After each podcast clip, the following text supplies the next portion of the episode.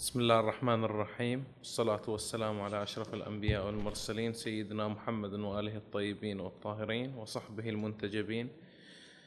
بداية نحيي الجمهور من السادة والسيدات الحضور في الندوة الرابعة عشرة بعنوان الفلسفة الحديثة كسبيل للسعادة.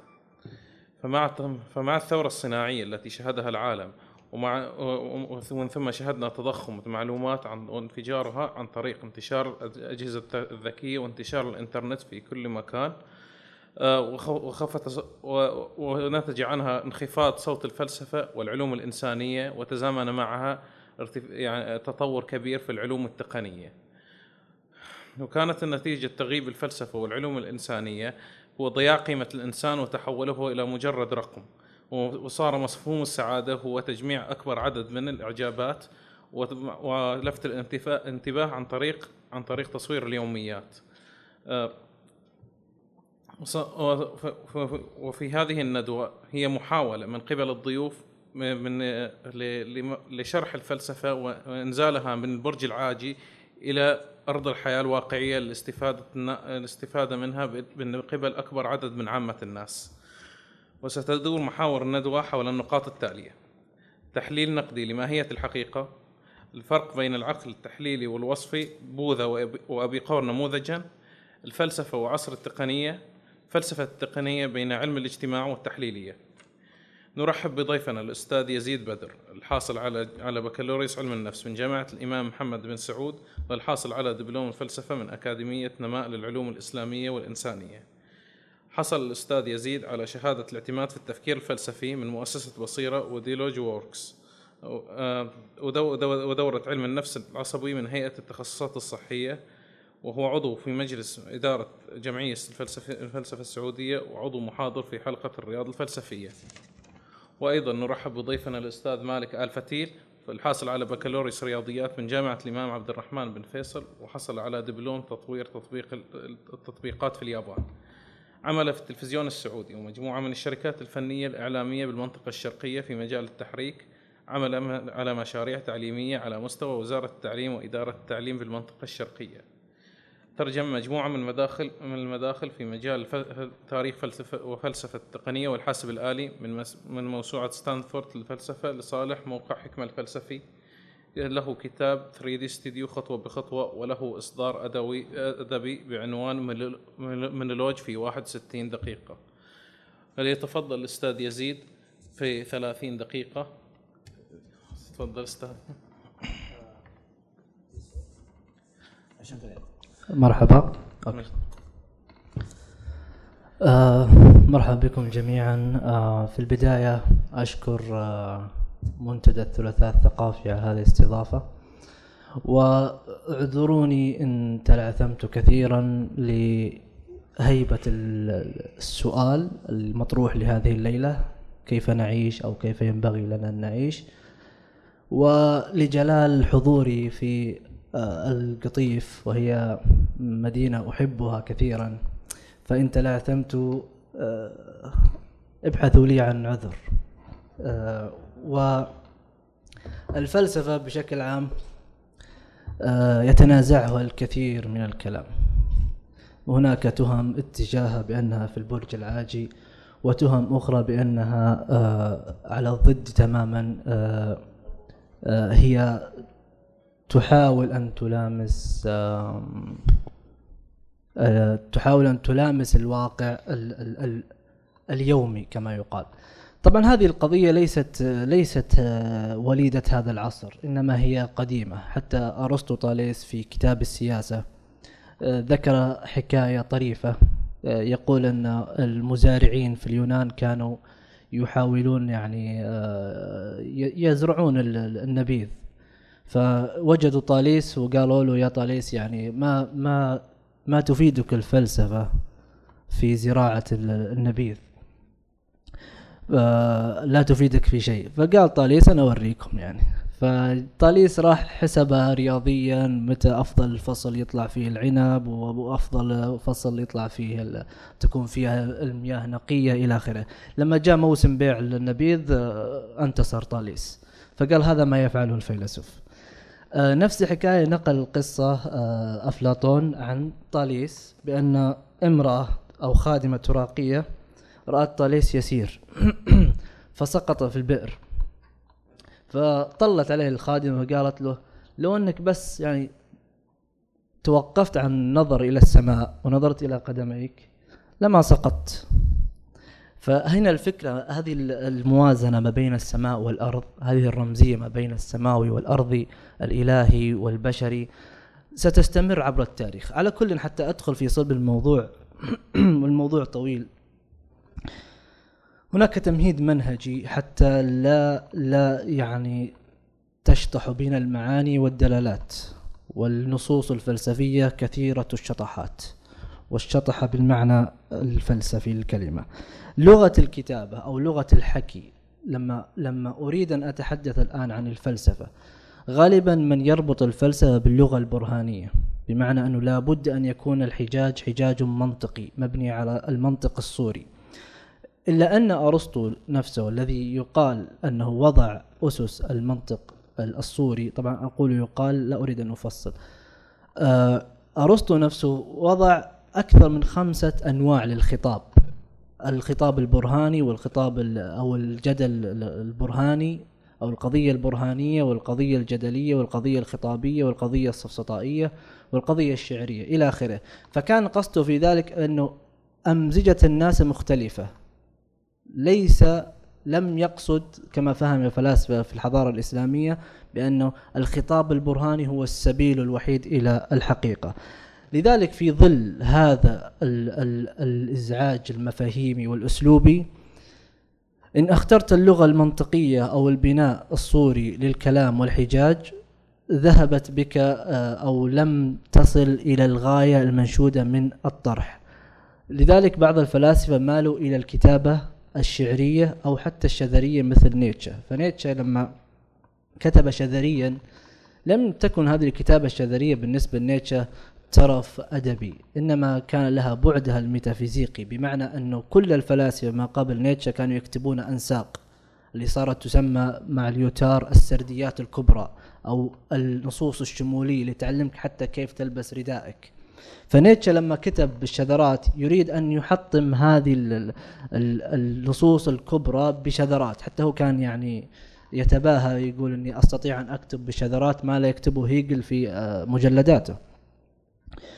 ففي ظل هذه الفوضى المفاهيمية هناك طريقة وسبيل آه سميتها الفوضى الأسلوبية بمعنى أنه لا تلتزم بإطار معين. يعني تقدر تستعير من اللغة الصوفية واللغة العرفانية أو تستعير أو تستلف من اللغة البرهانية إلى آخره. وهذا مبحث لساني لا أريد أن أطيل فيه. لكن المهم عندي أن لا تؤخذ هذه المحاضرة كمبحث مقارن ما بين الشرق والغرب. آه، بمعنى أنه هناك إيديولوجيا مشهورة أن الشرق عندهم كذا والغرب عندهم كذا. هناك فكرة مشهورة أن الشرق عاطفي الشرق يبحث عن السماء بينما الغرب عقلاني ويبحث عن الأرض. فأنا لا أريد أن أن أدخل بهذه المقارنات لأني لا أسلم بها. جيد. لكن الغاية الحقيقية من هذه الورقة بأن التوصيفات الميتافيزيقية الكبرى التوصيفات الميتافيزيقية الكبرى ترسيمات وإيضاحات لطريقة اللعب العقلية أو حتى الدماغية. أنا عادة لا أستخدم لفظ عقل ال mind. أستخدم brain اللي هو الدماغ. هناك فرق. لكن أضع أحيانا الكلمة بجانب عقل ودماغ حتى لا يشرد الذهن إلى آه، مكان آخر.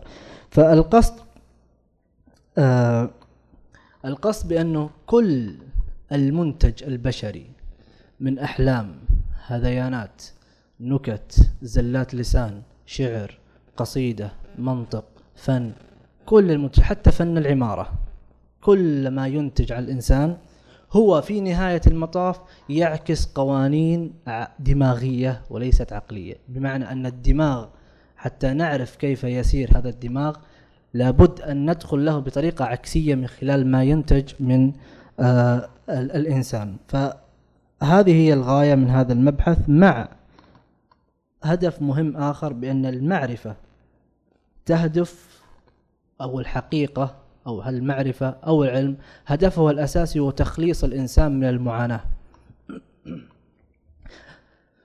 آه، كثير نسمع عن مفهوم الحقيقة السامية مفهوم الحقيقة المثالية لكن ما ما يفيدني بواحد زائد واحد يساوي اثنين. هذه حقيقة منفصلة عن العالم موجودة في عالم مثالي. إذا لم تكن تخلصني من معاناتي أو تجعلني أكثر سعادة إذا هي ليست آه، آه، إلا من باب الفن. أو من باب المتعة. جيد؟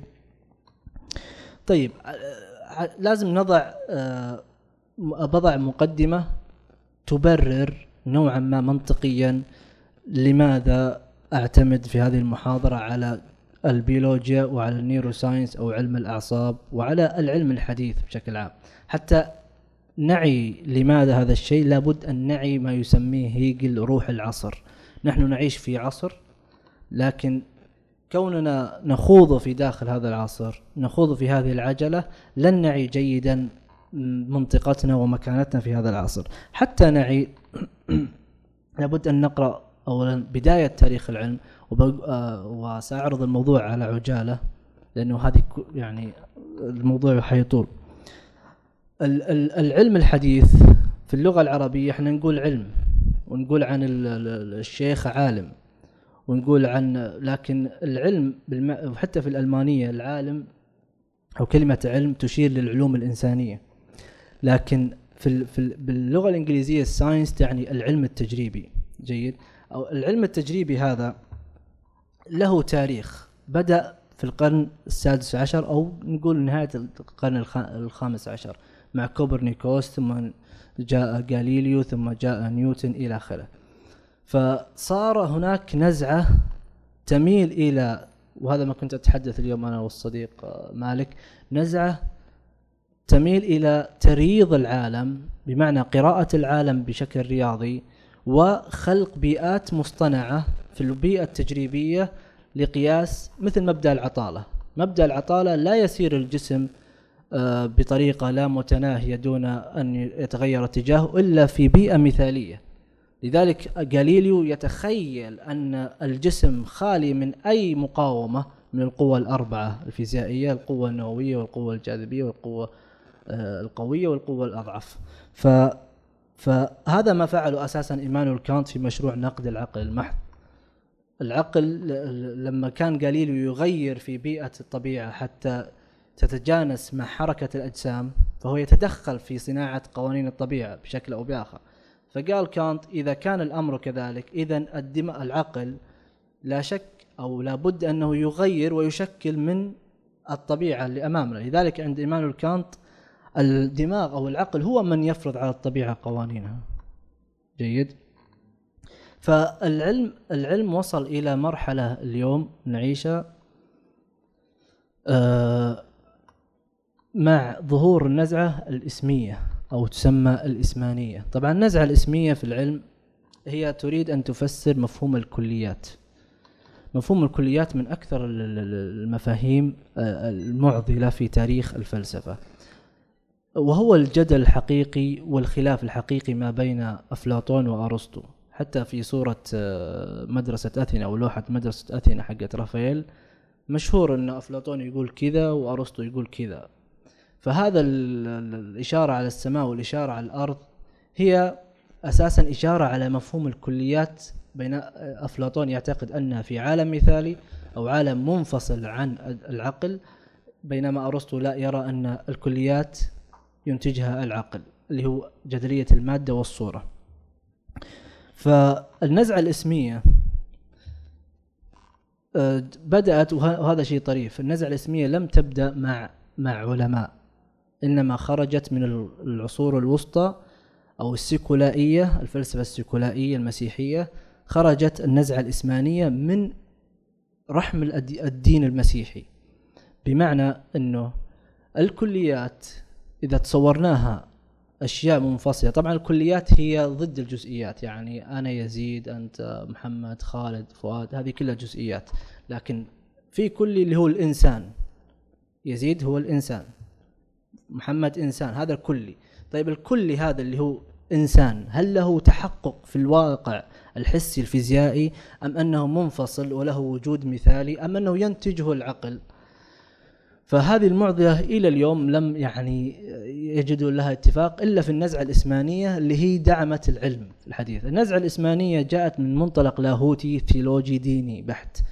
فقالوا أحد القساوسة قال لو كان هناك كليات ولها انفصال عن الواقع هذه الكليات راح تحجم من قدرة الإله المطلقة فهو راح يكون مقيد في هذه الكليات. لذلك الكليات ليست إلا مجرد اسم ألفاظ نرمز لها لشيء ليس لها واقع مثالي أو غيره إنما هي مجرد أسماء. هذه النزعة الاسمية ترافقت مع العلم الحديث منذ القرن السادس عشر إلى اليوم فصار التركيز في العلم الحديث على الأبحاث الجزئية. من هنا طلعت التخصصات يعني آه يعذرون الأطباء شوي. تدخل مستشفى في قلب في مريء في أسنان في عين في في مد... يعني بالأخير بالأخير هو جهازك المناعي هو الزبدة أو هو اللب هو الجوهر. فليش تخليني أتحطم كذا أروح عند كل واحد. فهذه النزعة الجزئية حتى في التخصصات في علم نفس في طب نفسي.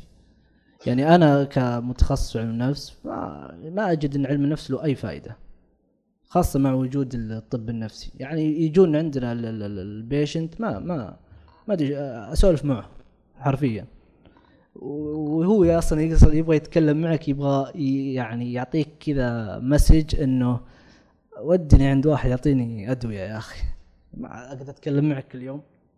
فهذه النزعة الجزئية أثرت حتى على الأخلاق وأثرت على مبحث الجمال أو الاستيطيقه وأثرت على مبحث العلم. لذلك آه، إدموند هوسر كتب كتاب عظيم اسمه أزمة العلوم الأوروبية. ففي هذا الكتاب في بداية الكتاب يذكر أنه لابد أن نعود إلى مفهوم العلم الكلي. ثم يذكر بأنه لا لا عيب في نتائج العلم لكن ما دلالة العلم بالنسبة للحياة؟ العلم أعطانا لكن ما ما قرابة هذا العلم بالنسبة لحياتي أنا كبشر؟ أريد أن أتخلص من هذه المعاناة. آه، فهذا فيما يخص العلم حتى فيما يخص الأخلاق يعني تاريخ الأخلاق أقدر أقسم الأخلاق إلى ثلاث محطات كبرى على السريع. الأخلاق في علاقتها مع المدينة بمعنى إنه في المدينة اليونانية أو البوليس كانت الأخلاق هدفها أن تكون في رعاية المدينة أو في صحبة المدينة أو تنشئ ناس يقيمون السياسة بشكل عقلاني وفلسفي. لذلك أفلاطون جعل الفلاسفة هم الحكام أو الملوك في جمهوريته. فحتى في مسرحية جميلة آه، سوفوكليس أنتيجون. آه، انتيجون هذه أو انتيجون حسب النطق كان الجدل فيها ما بين الأخلاق الأخلاق الفردية وأخلاق المدينة. كان الحاكم أجامنون رافض إنه يدفن آه، أخ انتيجون الميت. وهذا كان بنوع من التدنيس عند اليونان. فكان لابد عند اليونان أن أنتيغون تطيع أخلاق المدينة لأن الغاية هي صالح المدينة وليس الغاية هي الصالح الفردي أو الأسري. فصار هذا الجدل. المسرحية كلها عبارة عن تراجيديا في الانقلابات هذه الجدلية. أنتيغون تحاول أن تذهب وتدفن أخيها إلا أنها تخاف العقوبة. هنا العلاقة الأخلاقية ما بين الفرد والمدينة المدينة اليونانية. ثم بعد ذلك جاءت العلاقة بين الفرد والله. ظهر مف... آه، ظهر كتاب آه، أوغسطين مملكة الله. آه، فصارت الأخلاق لا علاقة لها بشكل مباشر مع المدينة إنما علاقتها المباشرة مع الله. من هنا بدأت الثورات في روما في ثورات في الثورات المسيحية في روما إلى آخره لأن الله هو المنشود الأول في هذه الأخلاق وليس المدينة أو حتى الكائن البشري. ثم جاء عصر الفردانية. بمعنى أنه الأخلاق هي شأن شخصي وفردي لا علاقة لي بالآخر. هذا العصر اللي نعيشه الآن هو عصر هذا الفرد الضائع. هيجل له مقولة جميلة في كتابه دروس في الاستيطيقة. يقول لم يعد الفن يشبع الحاجات العليا للروح. لذلك هو هيجل أول من أعلن موت الفن. طبعا تعرفون الحضارة ال- ال- ال- ال- الغربية يعني موتت كل شيء. مات الفن عند هيجل مات الإله عند نيتشه ماتت الكتاب عند دريدا مات المؤلف عند رولان بارت مات الإنسان عند ميشيل فوكو. قمنا نمشي وندفن يعني ماتوا ناس كثير. لكن مي- ميشيل أونفراي وهو فيلسوف آه، فرنسي ذكر نقطة جميلة في كتابه اسمه نفي اللاهوت. يقول الموت لا يعني شيء. الموت لا يعني شيء بمعنى إنه من نميتهم هؤلاء بالعكس نحن نبعثهم أكثر. كقتل سقراط. لما أعدم سقراط بعث سقراط أكثر وصار عندنا مقهى سقراط. يعني شوف ال- ال- التاريخ الطويل. يعني ظلال سقراط مرمية لدرجة إني صرت أخاف من سقراط. ف عصر الفردانية هذا حتى في تاريخ ال- الفن يعني تراه بوضوح وتجلي بشكل جميل. يعني الفن مثلا في الحضارة ال- الإسلامية لم يكن الفنان يضع توقيعه على أي عمل. لا يضع اسمه وتوقيعه لأن الفن هنا لله لوجه الله. كذلك في العصور المسيحية والفن المسيحي لم يكن أصلا كان الفن حرفة آه، كالنجار. فكان ال- الفنان ما يضع اسمه لأنه تواضعا. فردانيته ليس لها هذا ما يسمى نكران الذات. فردانيتك ليس لها حضور عندما يأتي المطلق وعندما يأتي الله. فبعد ذلك جاء القرن التاسع عشر وبدأت حركة الانطباعية في الفن التشكيلي مع كلود موينيه وإلى آخره. هنا بدأ ال- الفنان أو طبعا قبل ذاك بس أنا ما أبغى أذكر كل التاريخ. هنا بدأ الفنان يضع اسمه توقيعه على اللوحة مو بس كذا. الأشياء اللي يصورها هي مواضيعه الذاتية اللي تخصه. ليس كما في السابق كان الفنان يخدم الأمراء والملوك لا ويضع المواضيع اللي تخصه. يعني ما ما بالك بسبع مجلدات في الفردوس البحث عن الزمن الضائع آه لبروست. سبع مجلدات عن حياته الشخصية. شخص يعني بكل ما تحمل الكلمة من معنى كتب سبع مجلدات وهو طريح الفراش حتى لم يتحرك حتى ما في عنده أي تجارب في الحياة. يعني أنت تقرأ سبع مجلدات فقط من من تأمل الذاتي واستبطانه الذاتي وطبعا إيمانه باللاوعي الفرويدي. فحنا في عصر الفردانية وهذه المقدمة اللي أنا أبغى يعني أوصل لها منذ البدء. لكن الفردانية من هي فردانية الفردانية هي موت الفن هي موت الأشياء اللي تشبع جانبنا الروحي بين الظفرين آه لم يعد يعني لم يعد هذا العالم نعيشه فيه قداسة انسحبت الآلهة من هذا العالم زي ما يقول هايدجر. فصار العالم حديدي عالم صناعي عالم ضائع. إذا ما الحل؟ كيف نخلص هذا الإنسان؟ غالبا ما نلجأ إلى الأخلاق. لكن في الحقيقة مفهوم الحقيقة هو المعضلة ومعيار التحقق من الحقيقة هو المعضلة أيضا. ما معيار التحقق من الحقيقة؟ ما الشيء الذي إذا صار صارت الحقيقة حقه؟ جيد. في في, في الرياضيات طبعا دائما ننسى انه لا يوجد أصلا حقيقة يوجد حقائق. بمعنى أنه الحقيقة الصوريه الرياضية هذه حقيقة رقم واحد سيستم 1 لكن الحقيقة لما أقول هذه شجرة أنا أشير إلى جسم واقعي موجود في الخارج فهذه حقيقة من من لعبة لغوية أخرى إنجاز التعبير لغه لعبة لغوية في فيتجنشتاين فالآن بس في ما بين الحقيقة الرياضية والحقيقة الحسية هذه طلع لنا حقيقتين. طبعا في أبحاث كثيرة مثلا أفعال الكلام الحقائق واجد الأمر لما أمرك بشيء هذه حقيقة لما تسوي الفعل هذه حقيقة. فالحقائق كثيرة. لكن السؤال المهم ما معيار صحة الفكرة؟ ما معيار صدق الفكرة؟ طبعا معروف انه الوضعية المنطقية آه، الحركة الفلسفية في في نهاية القرن التاسع عشر مع القرن العشرين كارناب وغيره كان وضع معيار التحقق الحقيقة أو معيار التحقق واضح وصارم. إذا لم يكن الشيء له وجود حسي فهو ليس حقيقي. ببساطة. أو له انسجام صوري منطقي. جميل. غير ذلك الفن الجمال الأخلاق ليست حقائق. حتى في في مقولة ذكية لفيجنشتاين وإن كان ما يعني عندما نتكلم في الأخلاق أو نتكلم في الفن فنحن نكون خارج العالم. جميل. ف من وجهة نظري وضعت مسلمة مسلمة بسيطة وهي بناء على تاريخ نقدي للفلسفة بشكل عام. الفلسفة بتاريخها كله كانت تقيم علاقة الإنسان مع العالم كعلاقة معرفية. أنا أعرف العالم أنا أكشف هذا العالم هذا العالم يتمثل لي كصورة في ذهني. جميل. لكن هذا الحقيقة باهتة لا تفيد في شيء. لذلك ظهرت الحركة البراغماتية ومعيار التحقق اللي بقوله قريب من ال من ال من البراغماتية أو الحركة البراغماتية. لكن لا ينسجم تماما.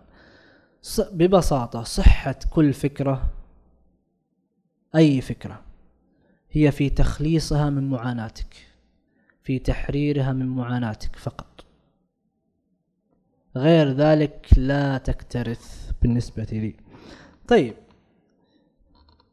هذا بالنسبة لمعيار التحقق. طيب في في الفلاسفة بشكل عام عبر التاريخ كان لديهم سؤال جوهري. لا يوجد فيلسوف لم يكن يدور حول هذا السؤال. لا يوجد فيلسوف. لا يوجد. هذا هو السؤال الكلي. حتى أنا اسميه السؤال الأول. كيف نعيش؟ إيمانويل كانت لما كتب نقد العقل المحض ثم نقد ملكة الحكم ثم نقد العقل العملي كتب كتابه الأخير اللي هو البراغماتية العملية أو وضع سؤال قال بعد كل هذا المشروع السؤال الحقيقي والأخير الكلي الناظم لكل مشروعي ما الإنسان؟ جيد. فالجواب عن ما الإنسان هو الذي يقود إلى كيف يمكن أن إذا عرفنا الإنسان من هو الإنسان نعرف كيف نحرره من معاناته. جيد. فكم باقي؟ خمس دقائق؟ ما بعد بدينا. آه والله okay. okay. أم okay. okay بأختصر بروح للنتيجة. وإن كان هذا فيه ثقل علي ليس لأن لأني لا أريد أن أعطي شيء بهذه بهذا السؤال, السؤال ثقيل. فابغى أوكي. على كل الفلاسفة آه، أفلاطون أجاب عن هذا السؤال بأن الإنسان يكون في حالة من السعادة والغبطة الفلسفية. طبعا اليونان يسمونها الغبطة الفلسفية. آه، في الشرق عند بوذا والطاوية وغيرهم يسمونها التنوير أو اليقظة. وهي كلها واحد. هدفي في هذه المحاضرة هو بيان الفرق ما بين طريقة آه، الشرق في تحرير الإنسان من المعاناة وطريقة الغرب في تحرير الإنسان من المعاناة ولكن من خلال أن نفهم أن هذه النصوص اللي بعتمد عليها الآن هي أساسا انعكاس لآليات من آليات الدماغ. الدماغ له عدة آليات فالآن سأوضح من خلال نموذجي بوذا وأبي قور. معذرة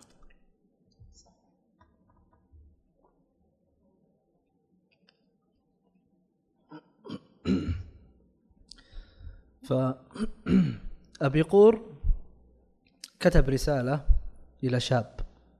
هذا الشاب كان يعاني من قلق وخوف من الحياة وخاصة الموت.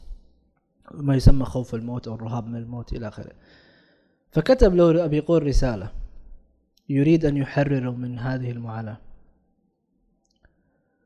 فكان عزاء أبي قور من خلال الحجاج وهذا ما سميته العقل التحليلي. تجوزا طبعا. كان بيقول ي- ي- يقنع ويزيل عنه معاناته وخوفه من خلال الحجاج المنطقي. أبي قور قال نحن نخاف من أمرين أو البشر بعامة يخافون من أمرين.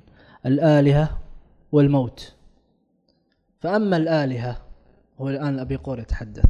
فأما الآلهة فهم خلقوا هذا العالم وأداروا ظهرهم. لأن الله أو الآلهة كامل أو الإله كامل والكامل لا يجوز أن يفكر بالناقص. لذلك هو منفصل عن هذا العالم. في هذه الحجاج يريد أن يخلصوا من طابع الرقابة أو الشعور بالنظر أو الشعور بالانتظار أو المراقب. وهذا الشيء سارتر راح يستثمر كثيرا في القرن العشرين بدليل طريف سارتر وضع دليل طريف على عدم وجود الإله فقال أنه لو كان هناك إله فالإله هذا يحدق فيني باستمرار. ولو كان الإله هذا يحدق فيني باستمرار إذا هو سلب مني حريتي إذا لا يوجد إله. لأن أغلى أثمن ما لدى سارتر هو حريته. لذلك الحرية مسؤولية. فأن تكون حر ليس ترف أن تكون حر معناته أن تكون مسؤول. أن تكون تعاني من هذه الحرية. يسميها كيركيغورد دوار الحرية. فأما الموت لما جاء عند الموت أعطاه حجة برضو منطقية. لاحظوا أن الحجة الأولى منطقية. أما الموت فقال له أبي قور ببساطة شديدة الموت هو انقطاع الحس. فكيف تخشى من شيء غير موجود؟ يعني إذا انقطع حسك انقطع وجودك. فكيف تخاف من شيء غير موجود؟ شوبنهاور في القرن ال- ال- العشرين أو التاسع عشر عفوا شوبنهاور في القرن التاسع عشر راح يستثمر هذه الحجة أكثر ويقول لك أنه كيف تخاف من الموت؟ وفكر لحظتها بأنه أين كنت قبل أن تولد؟ ما كنت تشعر بشيء. هذا الحجاج المنطقي في في قضايا مثل الآلهة و و والموت هو اللي راح يكون له آه، حضور قوي مع الرواقية الفلسفة الرواقية. ثم حتى في العصر الحديث في علم النفس أو في المدارس النفسية اللي CBT الع- العلاج المعرفي السلوكي. لو تروح علاج معرفي سلوكي راح يعطيك argument يعطيك حجج عشان تقدر تغير ما بين أو توازن ما بين الأفكار العقلانية واللا عقلانية. لكن هذا لا يكفي. الجانب التحليلي من الإنسان هو الجانب ال- الجانب أحادي من الإنسان الجانب ما يسمى الجانب التحليلي أو الجانب المنطقي. لذلك آه، آه، في فيلسوف معاصر اسمه ماريون وهو ناقد كبير لهايدجر وضع سؤال جميل. ذكر الحقائق وذكر كل شيء ثم قال ثم ما الجدوى بعد ذلك؟ طيب أنا وجدت الحقيقة. طيب ما الجدوى؟ ماذا بعد؟ لا شيء. لذلك هذا هذا الجدل هو جدل العقل المنطقي أو الجانب المنطقي من الدماغ. أنا طبعا أرجع على الدماغ لا أرجع على العقل. الاكتفاء بهذا الجانب هنا يجي يظهر بوذا أو تظهر ال- الشرق. بوذا ببساطة لما يجي أحد نفس اللي جاء بيقور ما راح يقول له ارجمنت ما راح يعطيه حجاج. هذا اللي سميته العقل الوصفي. أو الطريقة الوصفية للعالم. الهدف من الوصف العالم أو الهدف عفوا من من البوذية والاستنارة هو أن تراقب العالم وتراقب الأفكار كما أنك تنظر للنهر. ليس لا لا تحكم على أفكارك لا لا آه، لا تغضب لا تخاف فقط راقب. لذلك لما لما تخ- تخشى الموت أنت عليك أن تفهم طبيعة ال- الأشياء فقط وتراقبها ليس أكثر. لا تدخل معها في حجاج لا تدخل معها في جدل منطقي لأن الجدل المنطقي يع- أوكي. الجدل المنطقي يعني بشكل أو بآخر أنك تدخل في معركة مع قوانين الطبيعة الضرورية قوانين الموت قانون الموت ضروري. آه، أنا آسف جدا ما هو أمامي أكثر من كذا ولعلي أنشر هذه الورقة فيما بعد. آه، أشكركم أشكر هذا الإصغاء وأعتذر جدا عن هذا التقصير.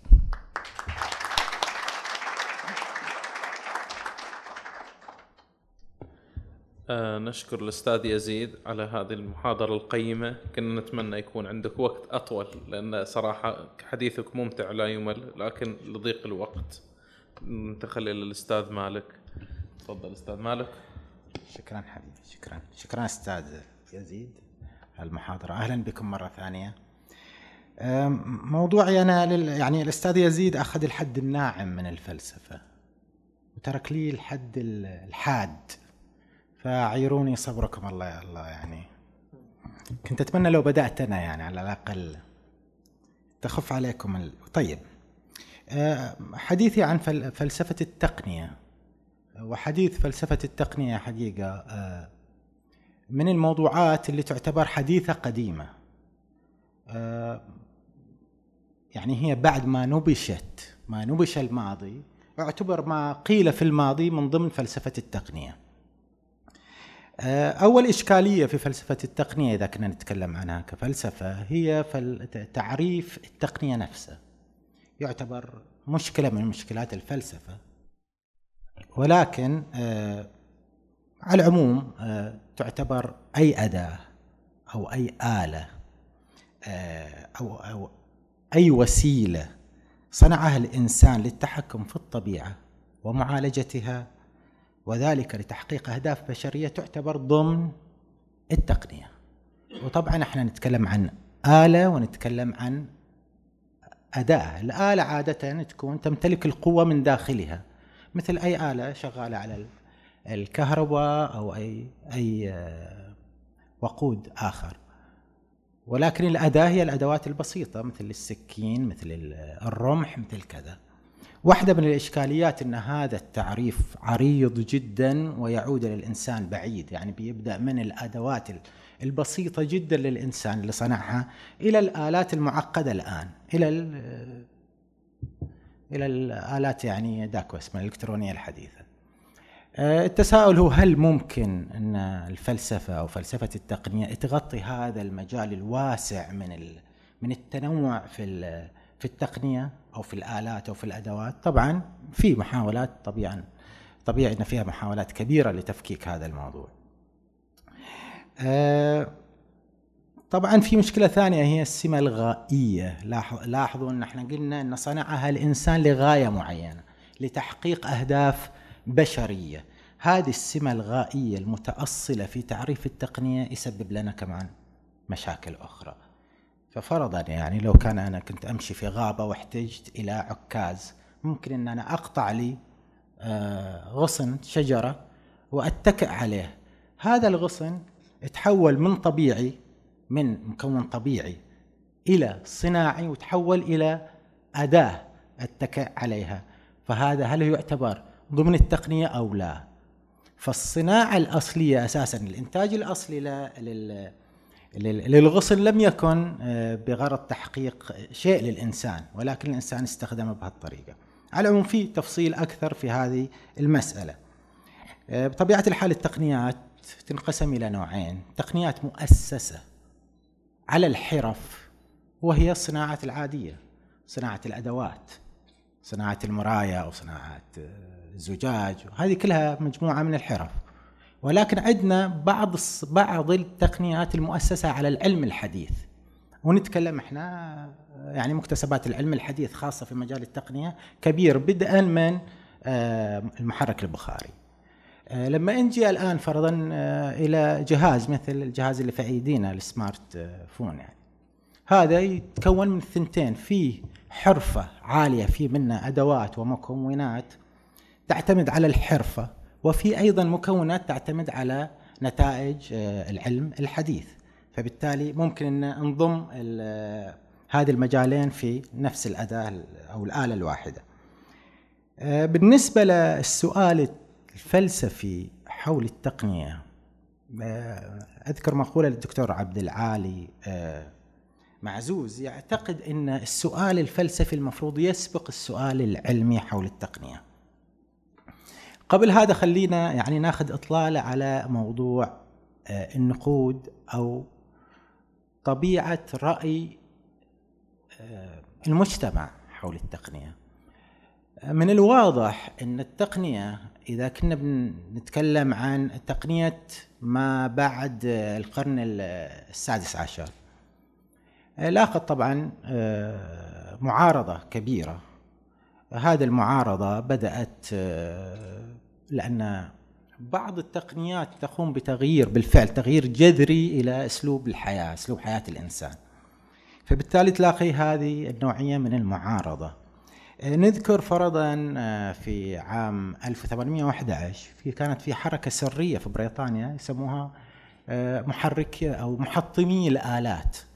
مجموعة من أصحاب المعامل والمغازل أو الورش في صناعة النسيج.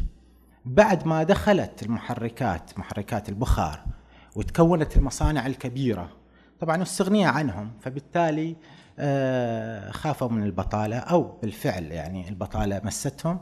آه، فعملوا حركة سرية بدأت من عام 1811 إلى 1816 آه، بتحطيم الآلات بشكل سري يدخلوا للمصانع وكسروها كانوا يعتقدوا أن هذه الآلات هذه سبب من أسباب بطالتهم.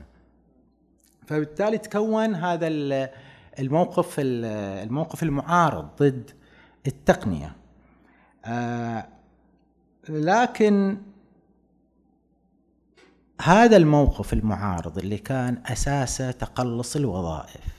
هذا لا يعني هو الموقف الفلسفي لأن الموقف الفلسفي سواء كان معارض أو غير معارض كان لا يبني رايه على أساس الوظائف لا كان يبني رايه على أن احتمالية تشيؤ الإنسان تحويل الإنسان إلى شيء. آه، يبني رايه آه، خوفا من خضوع الإنسان للتقنية. خوفا من الاستلاب ما يسمى الاستلاب التقني بحيث أن الإنسان يعني تستلب قوته. وهذا بناخذهم إن شاء الله بنشوف رأي هايدجر ورأي هابرماس في هذا الموضوع. بعد إن شاء الله.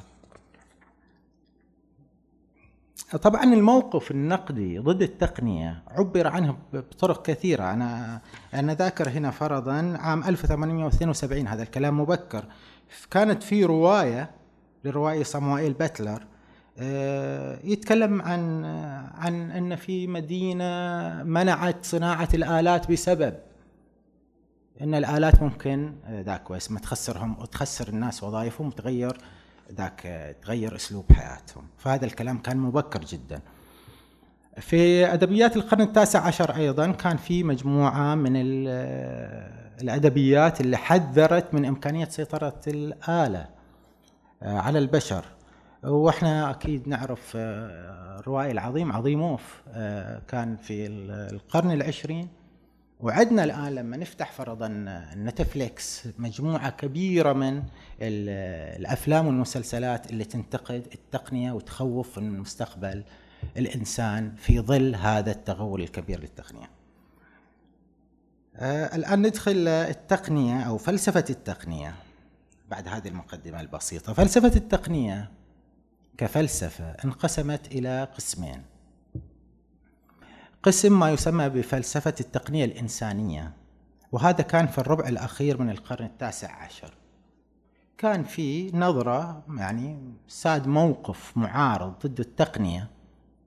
هذا الموقف آه، تحول إلى كتابات وأدبيات لكن ما كان يفكر في التقنية نفسها كان يفكر في أثر التقنية على الإنسان، أثر التقنية على المجتمع، لهذا سميت تلك الفترة بفلسفة التقنية الإنسانية.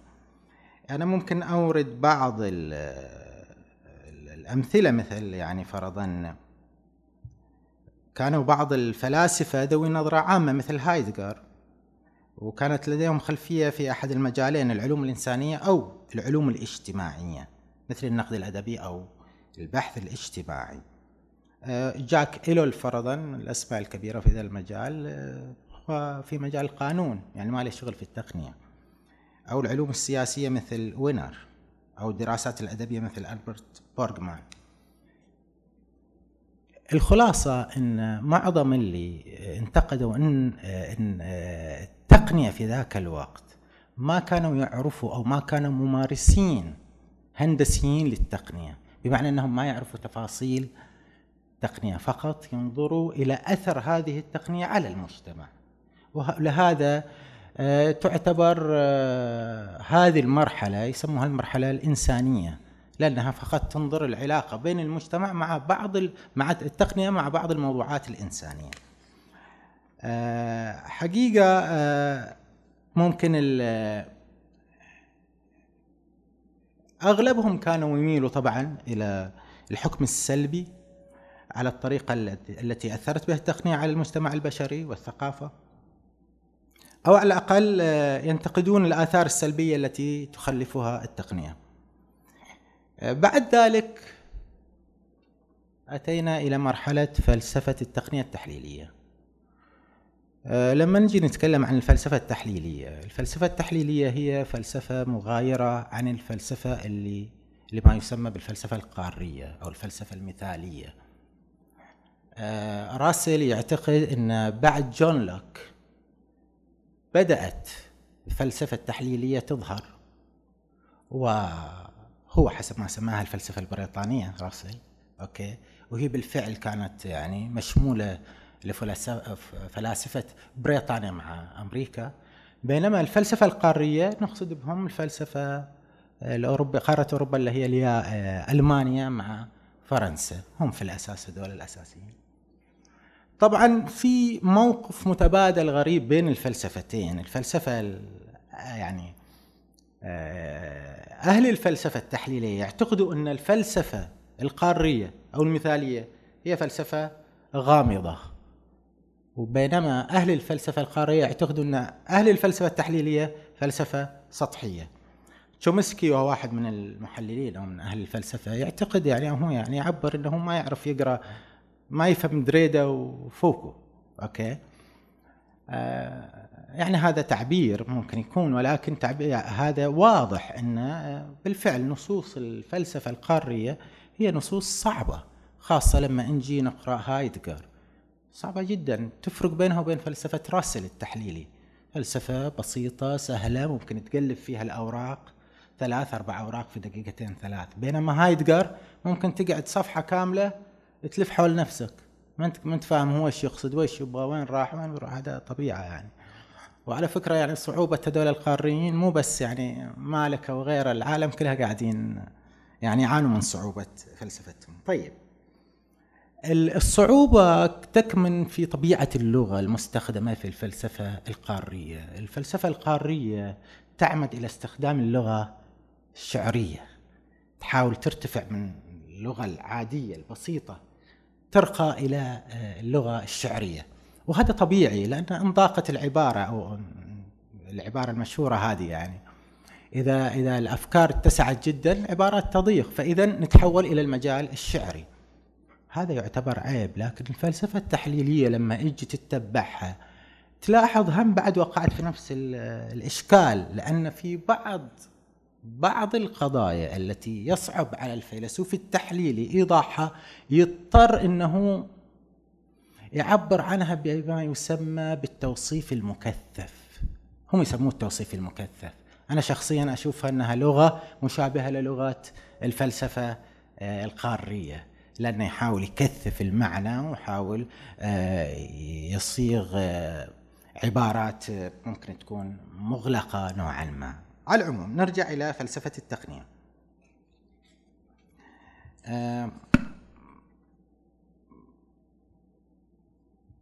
الفلسفة فلسفة التقنية على العموم لما جت تقارب التقنية جت تقاربها من ناحية أن كون التقنية والعلم واحدة من تجليات الفاعلية الإنسانية أو الفاعلية والإبداع لدى الإنسان فبالتالي يجب أن إحنا يعني أن نقاربها فلسفيا. وهذه المقاربة تركزت حول مرحلة واحدة من مراحل آه، تصنيع أو إنتاج التقنية وهي مرحلة التصميم. إحنا نعرف إن أي تقنية أنا أحتاج أعمل لها تصميم بعد التصميم أعمل لها تصنيع بعد التصنيع أعمل لها إنتاج بعد الإنتاج أعمل لها توزيع. الفلسفة التحليلية اهتمت أكثر ما اهتمت به هو مرحلة التصميم. لماذا؟ لأن مرحلة التصميم هي المرحلة التي يعتقد فيها الفلاسفة إنها مرحلة الاختيارات والمرحلة التي قبل أن تنطلق بها التقنية وتؤثر على المجتمع. إذا في هذه المرحلة نقدر نحدد مسؤولية المسؤولية. نقدر نحدد طبيعة التقنية نقدر نحدد آثارها نقدر نحدد أبعادها فبالتالي أكثر التفكر وأكثر التفلسف في هذه مرحلة التصميم.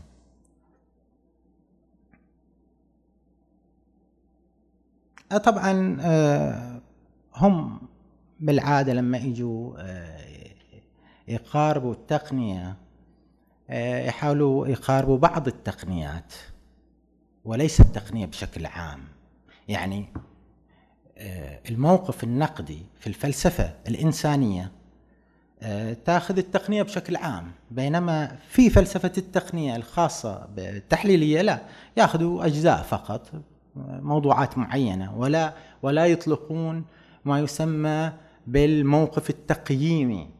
وهذا جدا مهم لأن هم يعني من طبيعة فلسفتهم ما ما يقيموا ما يعطوا موقف تقييمي من أي شيء يتناول الفلسفة التحليلية. طيب من ضمن الموضوعات الحديثة حقيقة حقيقة وتحصل يعني كثيرة الآن أوراق فلسفية حوله هو موضوع الذكاء الاصطناعي.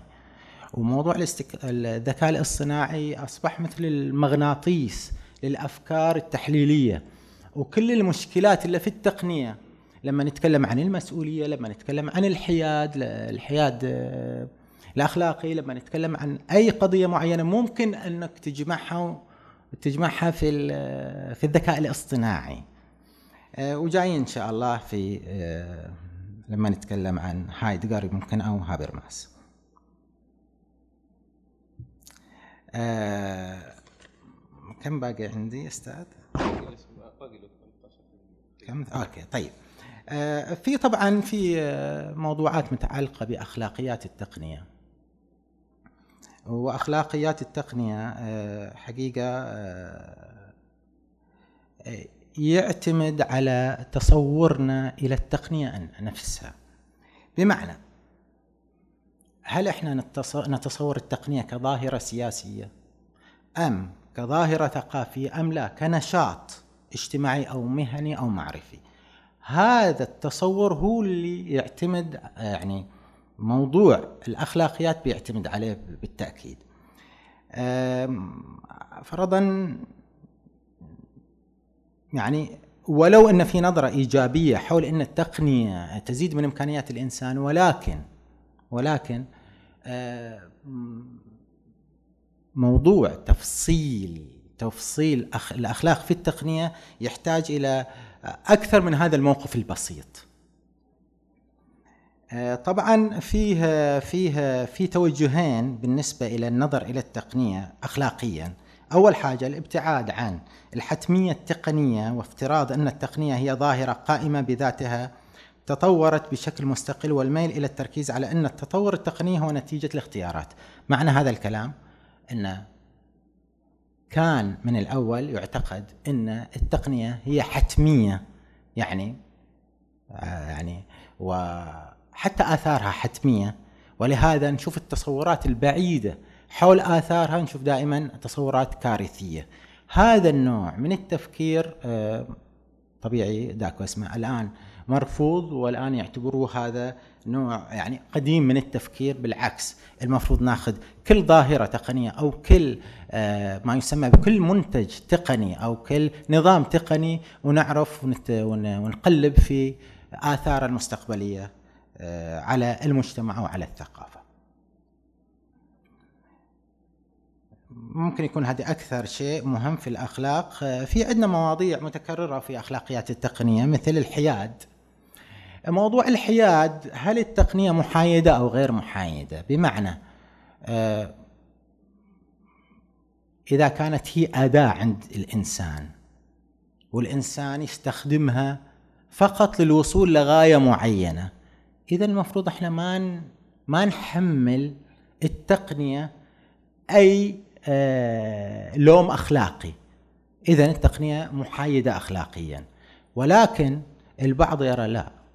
إن آه، التقنية لا لا يمكن أنك أنت تحيدها اخلاقيا ويعتقد إن التقنية بالعكس هي آه، تفرض استلابها وتفرض خضوعها على الإنسان هذه فكرتين أساسيتين في الموضوع. آه، المسؤولية آه، يناقش دائما إن على فرض أنا عندي تقنية والتقنية بدل لا تؤدي المنفعة للإنسان اللي, اللي الإنسان عموما أضرت به من المسؤول؟ هل مسؤول المهندس؟ طبعا في الممارسات الهندسية وفي الأخلاقيات أخلاقيات المهنة الهندسية ممكن يدور هذا الكلام ولكن آه، تظهر عندنا مشكلة يسموها مشكلة الأيدي المتعددة بمعنى أن الآن التقنيات الحديثة لا يمكن أنك توجه اللوم على المهندسين لأن ما عندك مهندس واحد فقط يشتغل على التقنية المحددة. آه عملت آه سيرش آه على آيفون يحتاج كم مهندس علشان ينتج طلع فقط الكاميرا تقنيات الكاميرا تحتاج إلى 800 مهندس فاذا إذا في خلل في الكاميرا أو الكاميرا أضرت بالمستخدم تقدر تعطي اللوم إلى من؟ اذا في الحاله ما لنا نعطي اللوم إلى الجهة الاعتبارية اللي سمت بها آه هذه التقنية اللي هي آيفون. آه تكلمنا عن التصميم. آه اذا أنا بنتقل مباشرة إلى آه إسهام هايدجر كفكرة. وإسهام هابرماس. هايدجر وجودي هابرماس يساري. آه موجود هو إلى الآن يعني الله يطول في عمره هابرماس. هايدجر عنده فكرة عن التقنية وفكرة جدا لامعة كالعادة يعني الرجل نبيه في إطار فلسفته آه، آه، القارية آه، قدم شيء جدا جديد. هايدجر درس تقنية الكهرباء. وبالنظر إلى الكهرباء ومجموعة من التقنيات حدد ماهية التقنية. بكل بساطة قال إحنا بدل لا نفكر في التقنية كأدوات لا علينا أن نبتعد أكثر ونتعمق إلى ما يسمى جوهر التقنية. هذا ما يجب أن نفكر فيه. وهذا هذا اشتغال هايدجر هايدجر يرى واتصور إنه أكثر ما يرى يعني في هذا مثال كهربائي إن التقنية ما هي إلا وسيلة لجمع الطاقة وإعادة توزيعها. لجمع الطاقة من الموارد. يعني على سبيل المثال هي تجمع طاقة الرياح عن طريق الكهرباء عن طريق المراوح تخزنها ثم تعيد توزيعها.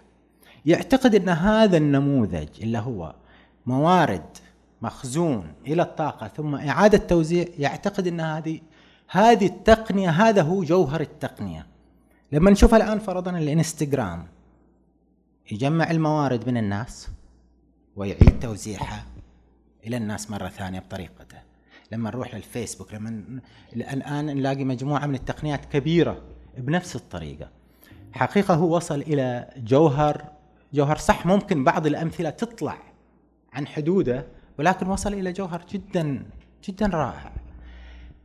يعتقد هايدجار إن هذه التقنية لا تتعامل مع الطبيعة فقط كمورد ولكن هم تتعامل أيضا تتعامل مع الإنسان كمورد من مواردها.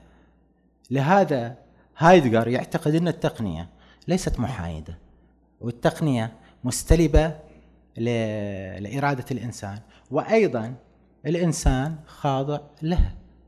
هذا رأي هايدجر يعتبر إن الإنسان أصبح الآن مورد من موارد آه، التقنية.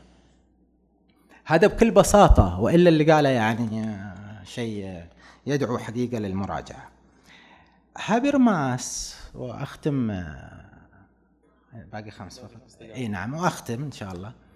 هابرماس فكرة فكرة ثانية وإحنا نعرف إن هابرماس يعني المقاربة مقاربة التقنية طبيعي جدا آه، يعني يناسب آه، الفكر اللي ينتج دائما هابرماس. عنده مقاربة اجتماعية ثقافية للتقنية. آه، يرى أن التقنية ما هي إلا أيديولوجيا وبكل بساطة يقول إن أي سلطة خاصة في المجتمعات الحديثة يتكلم. يقول أي سلطة وش تستهدف؟ تستهدف ثلاثة أشياء. النفع المادي والسيطرة والرقابة الاجتماعية وإرساء آه، والإرساء وإرساء الهيمنة السياسية. الثلاثة أشياء هذه أي سلطة في الدنيا تحتاج إلى ايديولوجيا هذه الآيديولوجيا هي ممكن تعبي ممكن تحشد ممكن تقنع الآخرين بها. يرى هابرماس إن فيما قبل الحداثة كانت الأسطورة والخرافة هي آيديولوجيا اللي يستخدموها تستخدمها السلطة. وفي المرحلة ما بعد الحداثة يرى إن الليبرالية هي أو الرأسمالية هي الأيديولوجيا اللي آه، تحرك المجتمعات. يقول لكن في زمننا هذا الزمن لا هي العلم والتقنية. العلم والتقنية هي التي تستخدمها السلطة لاستجلاب المنافع الثلاثة اللي قلنا عنهم والتي من خلالها تتولد بعض الأنظمة الفرعية. وعادة ما تتسم حسب ما يقول هذه الأنظمة بالآلية. الآن تلاحظ إن كل شيء يجب أن يتحول إلى شيء آلي. يجب أن يفرغ يفرغ من من أسمة الإنسانية ويتحول إلى شيء آلي. والمجتمعات حسب رأيي المجتمعات الحديثة قابلة بهذا الشيء. طبعا هو يعتبر هذا النوع من أو هذا النظام أو هذه الآلية هي خطأ طبعا. لأنها تفرغ على قولة السياسي من السياسة وتفرغ الاجتماعي من الاجتماع وتفرغ الاقتصادي من الاقتصاد. فبالتالي نرجع إلى أن ممكن بهذه آه، الآلية آه، الإنسان يتشيع الإنسان آه، يخضع الإنسان تستلب إرادته أمام هذه الآلة الكبيرة والتي تقودها طبعا السلطة في المجتمعات الحديثة. وشكرا لكم. إن شاء الله.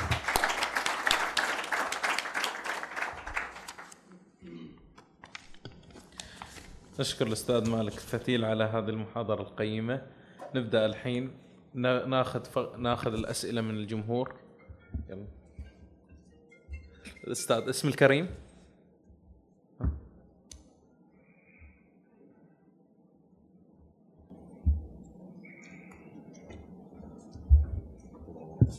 يلا يا ريت. شكرا يعطيكم العافيه أنا أحمد المدوح آه، أستاذ يزيد آه، نورت شكرا. هذا اول شيء، ثاني شيء حتى اواسيك موضوع عدم إكمال الواقع معاناة محموده شكرا. إن شاء الله. وسؤالي لك طبعا بعد ما قتلت المقانين كلها. هناك من قتل الفلسفه فما تقول في ذلك؟ عبد الله الهميدي يعطيكم العافية. هي قد تكون تساؤلات وقد تكون مداخلات. آه، المحاضرتين ثريتين وكل واحد آه، يستحق آه، الحقيقة ندوه بحد ذاته. يزيد يزيد بدر يزيد السنين ومالك ال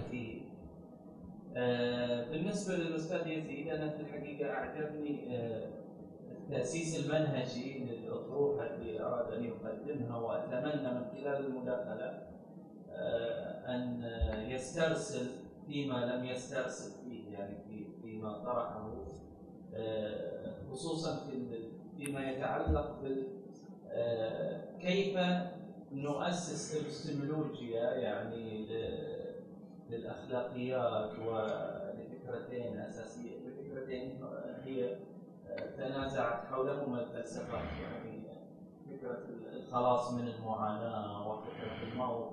ولما لجأت إلى نموذج الفلسفة البوذية والفلسفات الشرقية أنا في الحقيقة أنا أجدها هي فلسفات سلبية بمعنى أنها لا تقدم آه، مادة ابستمولوجيه أو فلسفة عملية كما أفاد منها مثلا افاد منها كانت وافاد منها هيجل لما درسنا يعني الفلسفه الشرقية وأيضا نيتشه لما أشار إلى النيرفانا في كتاباته آه، أنا أجد أن مفاعيل هذه الفلسفات آه، الفلسفات السلبية التي ترفض قيم الحياة لم تعطى لها مفاعيل إلا بشكل معاصر يعني. وأنت لما وصلت إلى هذه الخلاصة قلت أنا بشكل دراغماتي فكرة الخلاص من المعاناة لا أدري لماذا أنا ربطت بين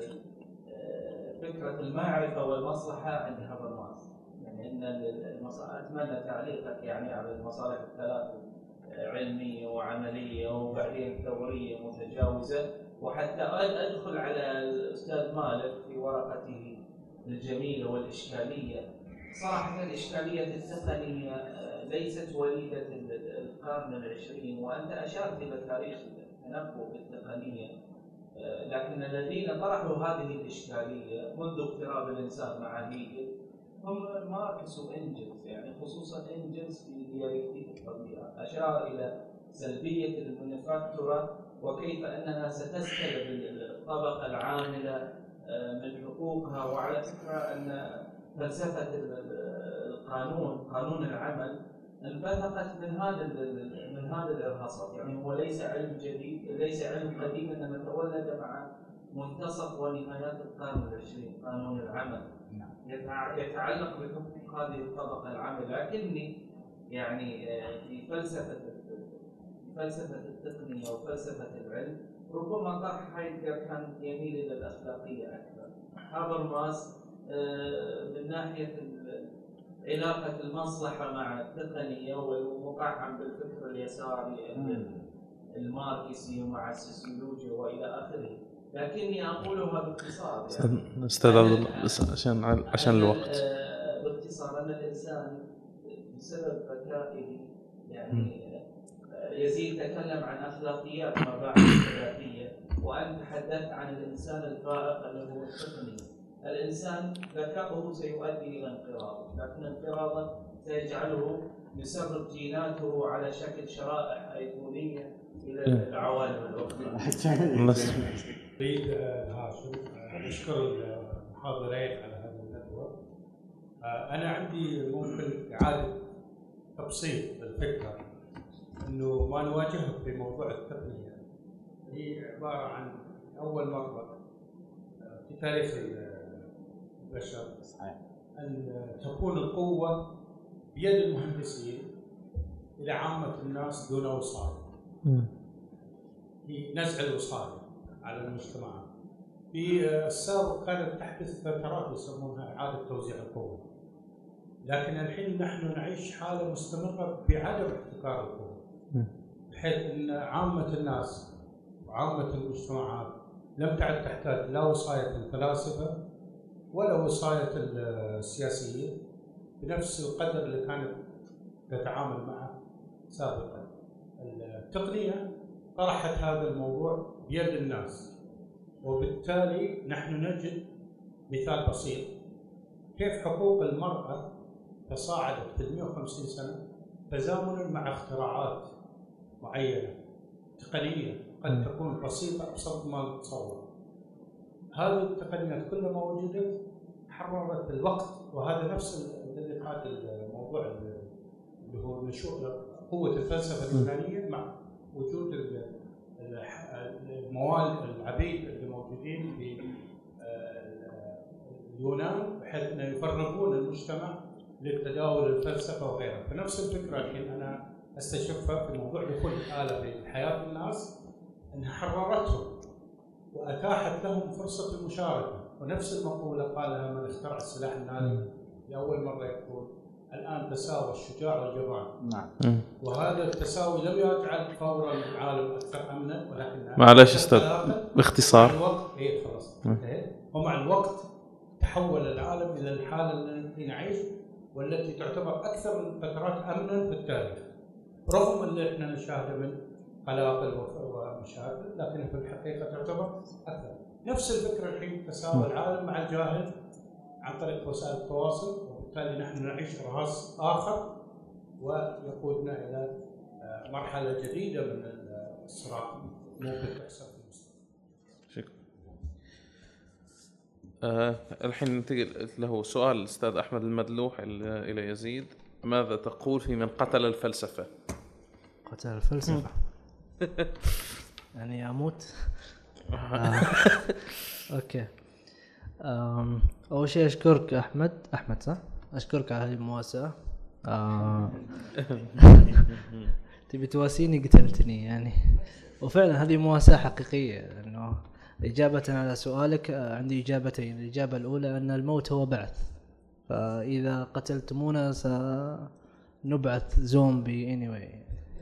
آه، ال- ال- الإجابة الثانية دائما في خطابات موت الفلسفة وهي من أعلنها أصلا الوضعية المنطقية خاصة كارناب. كان كارناب آه، يسخر من هايدجر يعني سخرية مضحكة. آه، لكن في شيء لم لم نمعن النظر فيه. أي فلسفة ماتت؟ صحيح أن هناك فلسفة ماتت صحيح أن هناك فلسفة قتلت لكن أي فلسفة؟ نتكلم عن الفلسفة اللي ماتت هي الفلسفة اللي تؤمن بالعلم الكلي. لكن هناك فلسفات لا يوجد فلسفة واحدة. ستموت ما عندي مشكلة ندفنها أنا وياك.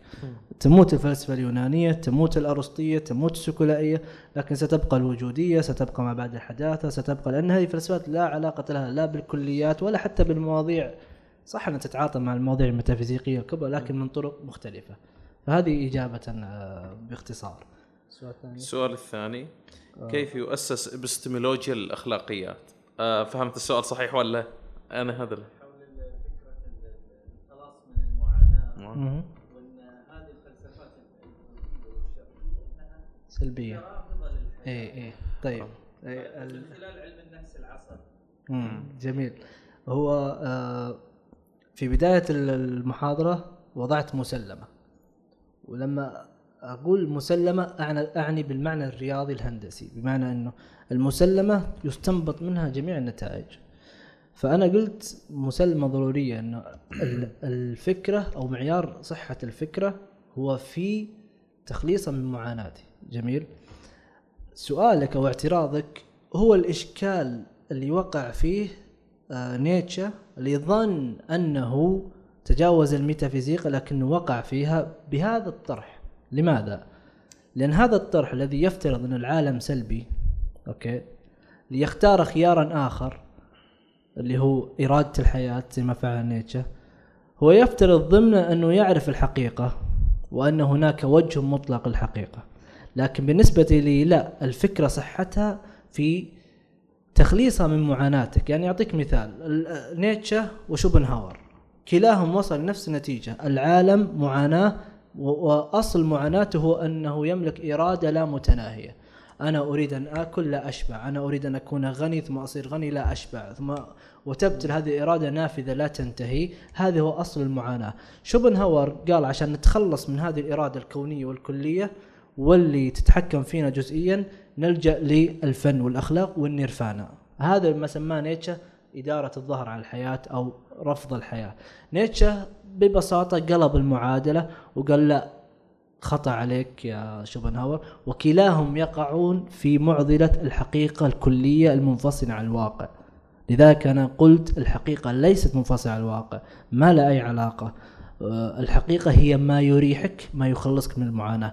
لذا وجدت أنه شوي من البوذية وشوي من ال- طبعا خلاصة آه، ورقتي وهو ما لم أصل إلى أنه علينا الجمع ما بين الحجاج ال- الأبيقوري هذا واللي بدأ مع محاورة فيدون أفلاطون وانتهى الدي مع ديالكتيك هيجل. طبعا ديالكتيك هيجل يعني إذا أردت أن أقولها بلغة لا أحبها. آه أوكي. آه وصلت الفكرة؟ إذا أحد قاطعني أنسى أنا معلش آه فهذه هي يعني أنت أفت- سؤالك مبني على فرضية أن هناك حقيقة سامية. باختصار ال- البوذية المعنى السلبي فيها هو أصلا هدف البوذية أن يكون هناك معنى سلبي عشان ما يكون في حكم مع العالم ما يصير في جج معضلتنا مع العالم نعطي أحكام لكن ماذا لو رأينا العالم كما لو نراه من شرفة؟ هذه البوذية. آه ناخذ بعد ثلاث أسئلة زيادة وثلاث مداخلات أستاذ آه. آه. كان موجه بالنسبة للاستاذ وليد. كانت مداخلة؟ أوكي. مهم. ثلاث مداخلات ناخذ. اسم الكريم السلام عليكم. وعليكم السلام. الأول خباز هذا من السؤال أستاذ مالك. بخصوص خصوص التقنية وسلطة التقنية. ألا ترى أن الآن أصبحت التقنية هي السلطة العليا الحاكمة للعالم من قبل كان يقال على أن المال هو المتسلط الحاكم للعالم أعتقد أن الآن أصبحت سلطة التقنية أقوى من سلطة المال وهي التي تدير المال ما رأيك في ذلك؟ السلام عليكم. آه هذا يا شيخ ناصر آه شكرا جزيلا أستاذ يزيد أستاذ مالك على الوقت الطيب أستاذ يزيد آه، ربما طرحت بعض الأمور التي حركتني في الجانب الطبي آه، بشكل جميل. آه، آه، الربط بين علم النفس وال- والفلسفة يعني أمر جميل أحب التعمق فيه أكثر. آه، أنا طبيب أسرة. كطبيب أسرة آه، جزء من تدريبي وجزء من ممارستي مقابلة آه، آه، بعض المرضى المحتاجين للرعايه النفسية أو العلاج النفسي بالمقدار الذي أتمكن عليه حتى احول إلى المتخصصين في الطب النفسي أو الأخصائيين النفسيين. فبعض الأحيان يسألني البعض ماذا استفدت من هذا الصراع؟ أحد الأمور التي أتذكرها بعض الأحيان أن يعني ممارسة ال- التفكير النقدي ومحاولة النظر للامور من عدة جهات مختلفة تساعدني في بعض الأحيان لإرسال هذه الرسالة إلى إلى بعض الأحيان المريض انه أنظر إلى الأمر بطريقة مختلفة غير اللي هو ربما يكون من اساسيات ال CBT cognitive behavior therapy اذا كان العلاج العقلي السلوكي يعني فانا ربما تفاجات لما ذكرت في البدايه ان لا اجد قيمه لعلم النفس ممارسه الاقتصاد النفسي في حين ارى ان كثير من الامثله لبعض المراجعين وبعض المرضى المحتاجين ربما يحتاجوا أكثر للعلاج النفسي من الدواء آه، اجدهم سيستفيدوا كثيرا من يشرح لهم آه، فلسفة البدو وفلسفة آه، آه، بوذا في طريقة النظر للأمور بشكل مختلف يصل في النهايه إلى الساعة. ما؟ نادر الابراهيم أقدر أقول إن أنا كونفيوز أنتم ما شاء الله عليكم كلام كثير أنا غير متبحر في الفلسفة وغير قارئ اليوم يعني شيء بسيط. ولكن سمعت إلى كلامكم وأخذت فكرة. فكرة الرسخ الماضي كنتوا ضد العلوم ضد التصنيع ضد الفردانية مثلا. لتقتل الفردانية. أتذكر وأنا عمري 16 سنه وأنا هذا الكتاب يبغى يقول أن المجتمع المفروض هو الأول من فرداني وأعطاني هذا الكتاب عشان اقرا لي اكون معاه. بعد ما قرأت الكتاب رجعت قلت له أنا مع الفردانية ضد وإن المجتمع يجب أن يعمل الفردانية عشان يوجد فرد طبيب أو مهندس أو عالم عشان يستطيع يفيد المجموعه. إذا كان كل المج... كل الفردانية كل الأفراد هو في المجتمع وهذا المجتمع جاهل متخلف فإذا هم يبقوا متخلفين على طول الدهر ما. وبالتالي فكرة الفردانية اللي تنصرف هذه المعنى تاتي مثل هذا فكرة كلامك على قتل الفلسفة فعلا. الفلسفة جاءت في البداية على أساس العلوم على أساس أنك تكتشف علوم تفيد في آه، تفيد الإنسان مثل صاحبنا النبيذ نسيت اسمه أنت ذكرته وتكلم على المسألة عشان يبيع أكثر. فهنا فهنا كانت الفلسفة. كيف نبيع أكثر؟ بتقنية أفضل. فإذا الفلسفة لها علاقة بالعلاقات. علاقات الإنسان مع الطبيعة وعلاقات الإنسان مع البعض. أنا أعتقد ان إن غياب التاريخانيه، غياب التاريخية في النظره إلى حركة الإنسان من خلال التاريخ من خلال تطوره من بداية وجوده وصراعاته اللي صارت صراعات الطبقية وغيرها واللي أدت في الأخير ل- لوجودنا إلى الآن واللي لها علاقة بالاحتياجات يعني أنا عالمة اللي اكتشفت الدواء للكورونا التركية مع زوجها إيش دخلها في الفلسفة هذه؟ طيب المجتمع إيش العلاقه بالفلسفة مقارنة بالعالمة دي؟ أنا بالنسبة لي العالمة هذه تعتبر من الأشياء المهمة جدا في حياة البشر.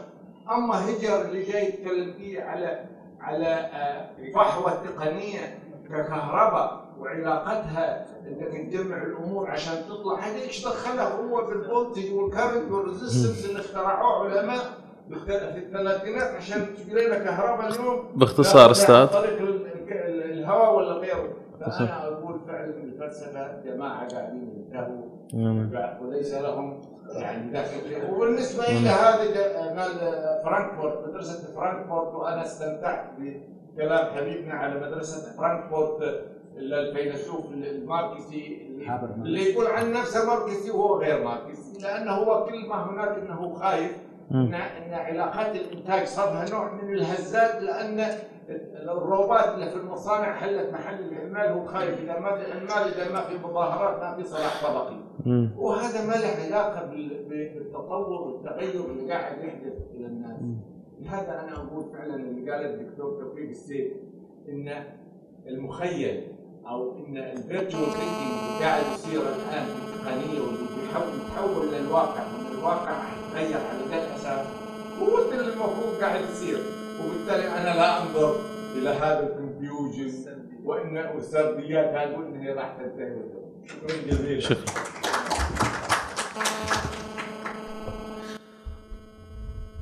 آه بالنسبة للأستاذ علي والخباز كان سؤاله الأستاذ مالك. يقول ألا ترى أن التقنية أصبحت هي السلطة العليا؟ ممكن آه، النظر لها من هذه الجهة سيدنا بالفعل أنها أصبحت ذات سلطة وذات سطوة وذات آه، قوة قوة اقتصادية وقوة ثقافية وقوة اجتماعية. ممكن النظر لها بهذا الشيء والواقع يبرر آه، كلامك. لكن إذا ننظر إليها من جهة أخرى أن التقنية سمة من سمات الإنسان. إذا لازم نراجع تاريخ الإنسان بالكامل وننظر الطفرات آه، التقنية اللي آه، اللي مر بها الإنسان. فبالتالي الإنسان في كل مرحلة من مراحل حياته في الأخير يعيد آه، قيادة التقنية اللي قد اللي قد اللي قدمها في عصر ما إلى منفعته الخاصة. هذه وجهة نظر آه، متفائلة للمستقبل. ويبدو آه، الإنسان سيبتكر. يعني أنا تسألني رأيي؟ لا سيبتكر الإنسان وسائل للسيطرة على على نعم؟ نعم أنا أتصور أن الإنسان في المستقبل سيبتكر ما يعيد آه، سيطرته على التقنية. هذا تصوري. الأستاذ وليد قدم نظرة جدا إيجابية على التقنية. طبعا ال- الفلسفة التحليلية وحتى الفلسفة الاجتماعية لا تنكر بل تضمر داخلها قناعتها قناعتها بأهمية وفائدة التقنية. آه، إحنا يمكن عندنا آه، وجهة نظر عن العلم. آه، وجهة نظر عن العلم آه، والغريب إن العلم خصوصا العلم لما نتكلم عن العلم آه، الحديث يعني اللي هو العلم التجريبي والعلم المؤسس على الرياضيات أصبح له قداسة بأن لا ينتقد ولكن تنتقد النظر التي يقدمها يقدمها العلم أو التصور الذي يقدمه العلم يقدمه العلم عن الطبيعة وعن خالقها. هذه الأمور تنتقد وكذلك التقنية. كلنا نحن نسلم بأهمية التقنية وأنا اتصور أغلب ال- الفلاسفة أو أكثر اللي أنا قريت لهم يؤمنوا بأهمية التقنية وبأهمية وجودها وبأنها بالفعل تضاعف قدرة الإنسان وإمكانياته وتحاول تخليه يعني في مواجهة الطبيعة قادر على إخضاع الطب- الطبيعة آه، لصالحه. ولكن بعد هذا الكلام ولكن في انتقادات تحت هذا العنوان العريض. شكرا أستاذ وليد. ننتقل إلى مداخلة الأستاذ هذه كانت بخصوص آه، آه، علم النفس وعلاقته مع الطب ومع الأستاذ يزيد بخصوص إنه هو باعتبار يعتبر ان تخصصه ما ما, ما, يقدم شيء. ف صحيح. هو فرويد يونغ آه، فرانكل إدلر كل آه، إلبرت آليس كل الجماعة هم حقين كلام يعني.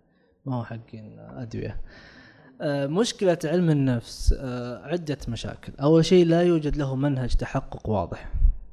يعني أنا لما أبغى أريد معيار يفصل ما بين الفرويدية وعلم النفس آه، أو المدرسة السلوكية وهي غير المدرسة المعرفية السلوكية لن أجد في شيء صوت لن أجد معيار يفصل ما بين هذه المدارس. أنا أفهم أفهم ال point أظن لا أريد أن أتعدى على كينونتك يعني أظن أنني آه، في ملاحظة لفرويد أظن تجيب على ما طرحته. فرويد يقول لما خلص كذا وضع مناهج ووضع كل مؤلفاته إلى آخره قال مع ذلك لا يعني أنك إذا قريت هذا كله راح تكون يعني أخصائي جيد ما لم تكن لك فطنة وثقافة. جيد.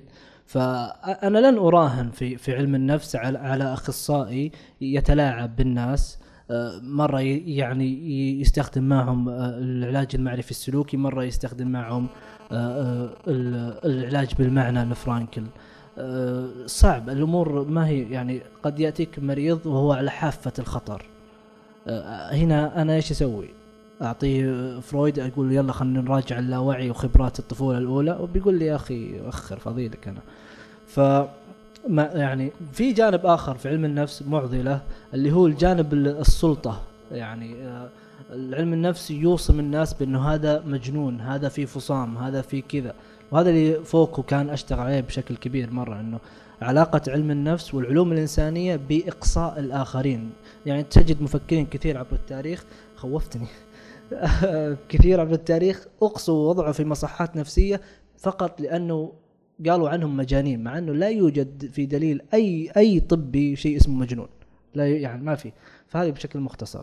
آه في مداخلة ال- مداخلة الأستاذ نادر بس بالنسبة له آه، كان ها كان خ- خلاص يعني هو يعني كان باختصار كان يقول يعني كلامكم ما منكم فايدة ما منه فايدة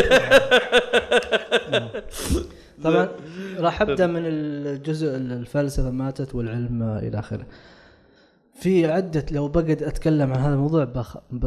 بس خليني أختصر. آه، أول شيء لا أعرف عالم لا أعرف عالم من كبار علماء الفيزياء لا علاقة له بالفلسفة. لا أعرف. نيلز بور إينشتاين آه، خذ وخل. إينشتاين أصلا بعد ما ما فرغنا من بعد وفاته اكتشفنا إنه كان مدمن على قراءة سبينوزا مثلا. آه هذا نقطة اثنين لما نجي إلى نظريات في الفيزياء مثلا quantum physics كيف تقدر تفسر لي آه مبدأ اللا يقين لهايزنبرغ؟ وجود جسمين في نفس الوقت في نفس المكان. كيف تقدر تفسر لي آه آه آه مبدأ آه أو قطة شرودنجر ما لم تكن هناك فلسفة. هذا هذا نظرية الأوتار أيضا. آه، في حاجة ثالثة أيضا. هناك علاقة ما بين الفلسفة والأخلاق والعلم لا عادة هايدجر له مقولة العلم لا يفكر. الفلاسفة هم من يفكرون. لذلك العلم يمشي إلى جانب الفلسفة التي تفكر بديلا عنه. هذا هذا جانب. في جانب رابع أيضا. آه، في تعريف بسيط جدا لميشيل فوكو عن ماهية الفيلسوف والفلسفة. وأنا أحب هذا التعريف جدا. الفيلسوف هو من يكشف آليات السلطة الخفية. لو تركنا العلم يعني بدون ما تدخل لا تسلط علينا زي ما تسلط في أكبر حربين في تاريخ البشرية اللي كانت نتاج العلم. يا وأنا شخصيا يعني أدعوك أستاذ نادر إلى قراءة الفلسفة حقيقة. آه، أنا متأكد إنك قرأت ولكن أنا أتصور قراءة الفلسفة نعم. نعم يبغى لها مناصحة. صح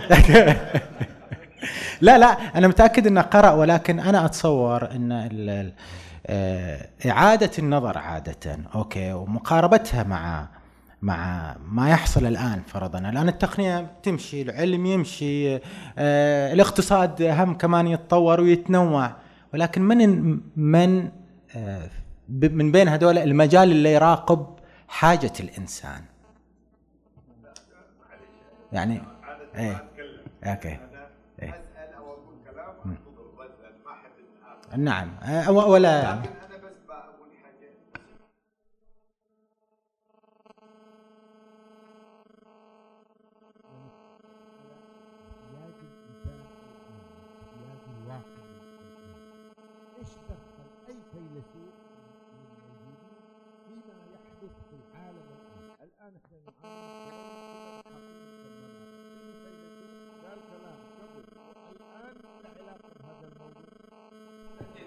بس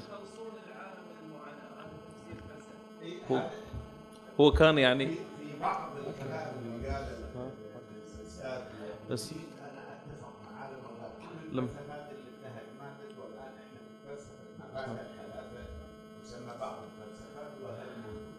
آه.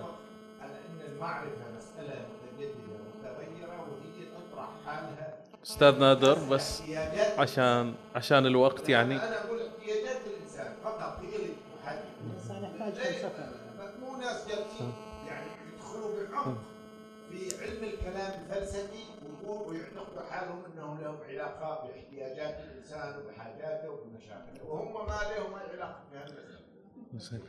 شكرا.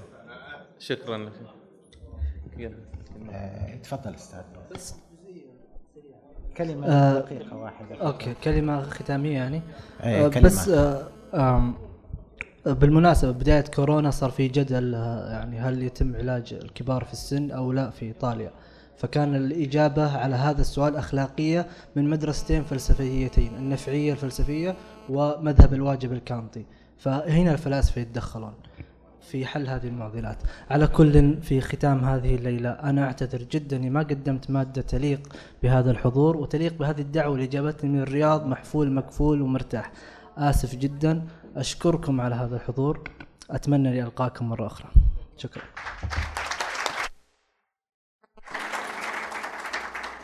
وبدوري أشكر الحضور الكريم وأشكر الأستاذ يزيد على تجشم المسافة البعيدة من الرياض إلى هنا مع أنها قريبة إن شاء الله. وأشكر المداخلات الثرية سواء كانت المعارضة أو ال- شكرا لكم.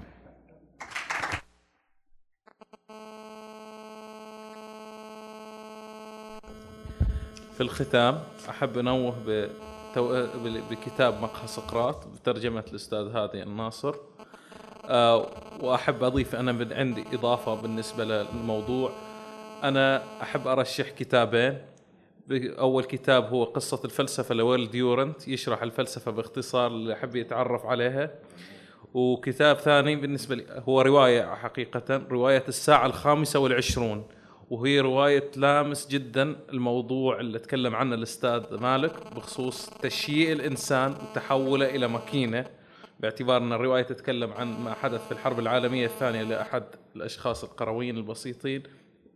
دخل في معسكرات الاعتقال بوشاية وشاف كيف أن الإنسان صار ما إله قيمة ودخل صار كأنه زي الماكينة وما يحس في سبيل العلم وفي سبيل التطور. شكرا لكم.